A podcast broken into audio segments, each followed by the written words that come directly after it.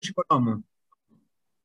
Εγώ ήθελα να ευχαριστήσω τον κύριο Μαλιάτη για τις πληροφόρηση που έκανε σήμερα, έγκυρη και επιστημονική και να τον συγχαρώ επίσης για την πολιτική θέση που πήρε συγκεκριμένα με την πυρηνική ενέργεια.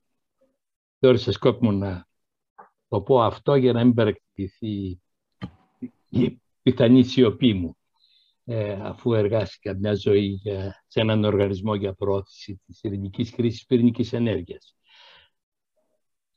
Ε, θα ήθελα να πω ότι συμφωνώ απόλυτα μαζί σας, μάλλον να, να υπογραμμίσω αυτό που είπατε, ότι η, η χρήση της ε, ε ενέργειας, οποιασδήποτε ενέργειας και της πυρηνικής στην προκειμένη περίπτωση, που άπτεται των συμφερόντων αλλά και της ασφάλειας ενός κράτους είναι αποκλειστικό προνόμιο του κράτους. Επομένως, πέρα από επιστημονικές αναλύσεις και από διεθνείς οικονομικές πιέσεις ή παγκόσμια προβλήματα μόλις περιβάλλοντος, ε, πρέπει να κάνουμε φόκους και το κάνει αυτό κάθε κράτος. Αυτές τις μέρες το ζούμε πιο έντονα, κυρίως από τα μεγάλα κράτη, να κάνει τα συμφέροντα του κράτους του στην προκειμένη, με σχέση την ασφάλεια πάντοτε του κράτους, την προστασία των έμψυχων και άψυχων κομματιών του κράτους του, security.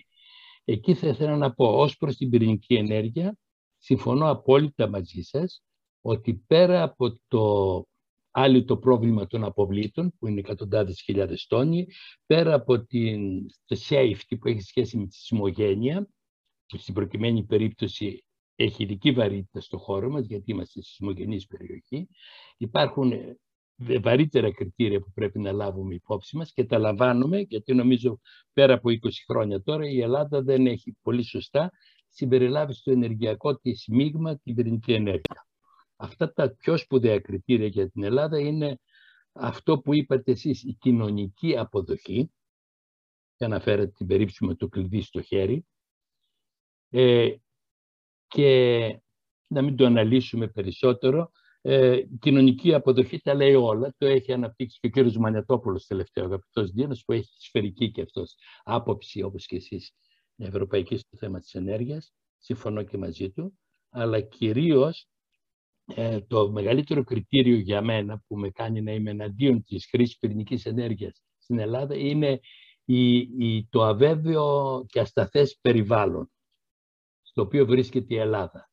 Η Ουκρανία σήμερα με τη Ζαπορίζια που διαβάζετε κάθε μέρα και με το Τσέρνομπιλ που είχαμε πριν 20 χρόνια, ε, περισσότερα συγγνώμη, ε, είναι ένα καλό παράδειγμα για να καταλάβουμε τι σημαίνει ε, ύπαρξη πυρηνικών αντιδραστήρων ή αποβλήτων σε εμπόλεμους χώρους ή σε, σε περιοχές που κυριαρχεί η βία και δεν υπάρχει προοπτική να, να, να υπάρξει ειρήνη.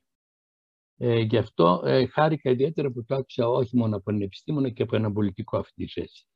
Ε, για να κάνω και μία ερώτηση, ε, θα ήθελα αν μπορείτε να μας πείτε, κύριε Μανιάτη, ποια είναι η συμμετοχή της κίνησης και της transportation γενικότερα, αυτοκίνητα, πλοία, αεροπλάνα, ε, στην κατανάλωση καυσίμων στο 85% που είπατε του πλανήτη, που είναι απορρικτά καύσιμα, ή μάλλον στο 34% που είναι από πετρέλαιο, γιατί το φυσικό αέριο, και εκεί και το φυσικό αέριο παίζει κάποιο ρόλο στην κίνηση. Ποιο είναι το ποσοστό αυτό της αυτοκίνησης; Γιατί αυτό επηρεάζει μετά όλα τα άλλα, ξέρετε, αν το αφαιρέσουμε. Το μεταφορών. Πολύ καλή ερώτηση. Ακούστε σας παρακαλώ όλοι κάτι που είναι, αυτός είναι ο πραγματικός ελέφαντος στο δωμάτιο. Όλη αυτή η κουβέντα που κάνουμε είναι περί τον ηλεκτρισμό. Όλα όσα συζητάμε ηλεκτρισμός. Φωτοβολταϊκά, αιωλικά, πυρηνικά, ηλεκτρισμός. Στο παγκόσμιο ισοζύγιο, ξέρετε πόσο είναι ο ηλεκτρισμός μόνο; Είναι 17%. Οι μεταφορές που με ρωτάτε τώρα κύριε Οικονόμου, ξέρετε πόσο είναι; 31%. Και ποιο είναι το υπόλοιπο 50%. Η ψήξη θέρμανση, για την οποία δεν συζητά κανείς. Μα κανείς. 50% ψήξη θέρμανση, 30% ε, μεταφορές, αυτοκίνητα, τρένα, αεροπλάνα κλπ. 17 με 20% ηλεκτρισμό και συζητάμε μόνο τον ηλεκτρισμό. Δεν είναι παραλογισμός. Μόνο το... Τα υπόλοιπα τι θα τα κάνουν. Διότι, ξέρετε, υπάρχει το εξής για να κλείσω αυτή την... επειδή έχει περάσει και η ώρα. Ναι. Το Bloomberg δημοσίευσε πριν λίγους μήνες μία μελέτη. Πώς θα πάει η εξέλιξη των αναγκών σε ηλεκτρισμό στον πλανήτη τα επόμενα μέχρι το 2050. Σήμερα ο πλανήτης χρειάζεται γύρω στα 7.500 γιγαβάτ. 7.500 γιγαβάτ. Το 2050 θα χρειάζεται περίπου 21.000 γιγαβάτ. Δηλαδή τριπλάσια, περίπου. Άρα θα χρειαστείς τριπλάσιο ηλεκτρισμό που θέλεις να είναι πράσινος όμως. Και συνεχίζει το Bloomberg. Για το πράσινο υδρογόνο, για να έχω μόνο το 25% των αναγκών των προοπτικών μου. Σε πράσινο υδρογόνο, δηλαδή σε υδρογόνο που θα βγαίνει από φωτοβολταϊκά και αιωλικά, για το 25% για το 1 τέταρτο, θα χρειαστεί να καταλάβω μία έκταση ως η Ινδία. Πού θα τις βρω αυτές τις εκτάσεις; Σας, σας λέω νούμερα που προκύπτουν από αντικειμενικούς τρίτους ανθρώπους. Θέλω να αναδείξω το εξής. Πρώτον, καλά κάνουμε ως Ευρωπαίοι και είμαστε μπροστά.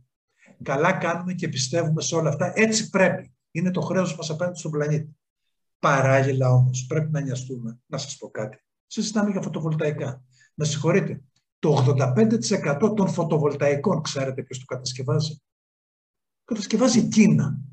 Εκεί λοιπόν που σήμερα είμαι εξαρτημένος από το Ρώσο στο πετρέλαιό του και το αέριο του, βάζοντας φωτοβολταϊκά, εξαρτώμαι, όχι μόνο εγώ σε Ευρώπη, όλος ο πλανήτης, κατά 85% από τον Κινέζο. Ο οποίος Κινέζος τι κάνει επιπλέον; Έχει αγοράσει όλα τα ορυχεία κοβαλτίου της Αφρικής. Και το κοβάλτιο το θέλω για να κάνω μπαταρίες για τα ηλεκτρικά αυτοκίνητα. Αυτός ο παραλογισμός και η έλλειψη προνοητικότητας είναι αυτά τα οποία ταλαιπωρούν την Ευρώπη. Που είναι βέβαια δυστυχώς ένα πρόβλημα το ότι αποφασίζουν 27 αντί για ένα. Αλλά πρέπει να τα λύσουμε επιτέλους αυτά τα προβλήματα. Ναι. Κάνει και dumping η Κίνα στο, στα φωτοβολταϊκά. Και έχει... Και, και στις 10 μεγαλύτερες, στις 10 μεγαλύτερες εταιρείες κατασκευής αιωλικών πάρκων, ανεμογεννήτριων, οι πέντε είναι κινέζικες επίσης. Δηλαδή εκεί που ξεκινήσαμε ως Ευρώπη να είμαστε προστάρητες και στα φωτοβολταϊκά και στα αιωλικά, πριν 20 χρόνια περίπου, με επιχειρήσεις. Ακόμη και στην Ελλάδα είχαμε τρία εργοστάσια φωτοβολταϊκών. Έχει μεταφερθεί πια όλη αυτή η παραγωγή στην Κίνα. Πρέπει να κάνουμε κάτι ως Ευρώπη, ενιαία, ενωμένα και αποτελεσματικά στο ζήτημα των πρώτων υλών. Κανείς δεν ασχολείται με την πρώτη ύλη. Λέμε θα βάλουμε φωτοβολταϊκά και από πού θα βρω την πρώτη ύλη για τα φωτοβολταϊκά από χαλκό μέχρι νικέλιο, κοβάλτιο, πυρίτιο κλπ. Κανείς δεν, δεν ασχολείται. Αυτό θα είναι θέμα για μια προσεχή συνάντηση. Πρώτες ύλες και σπάνιες γιές. Ε,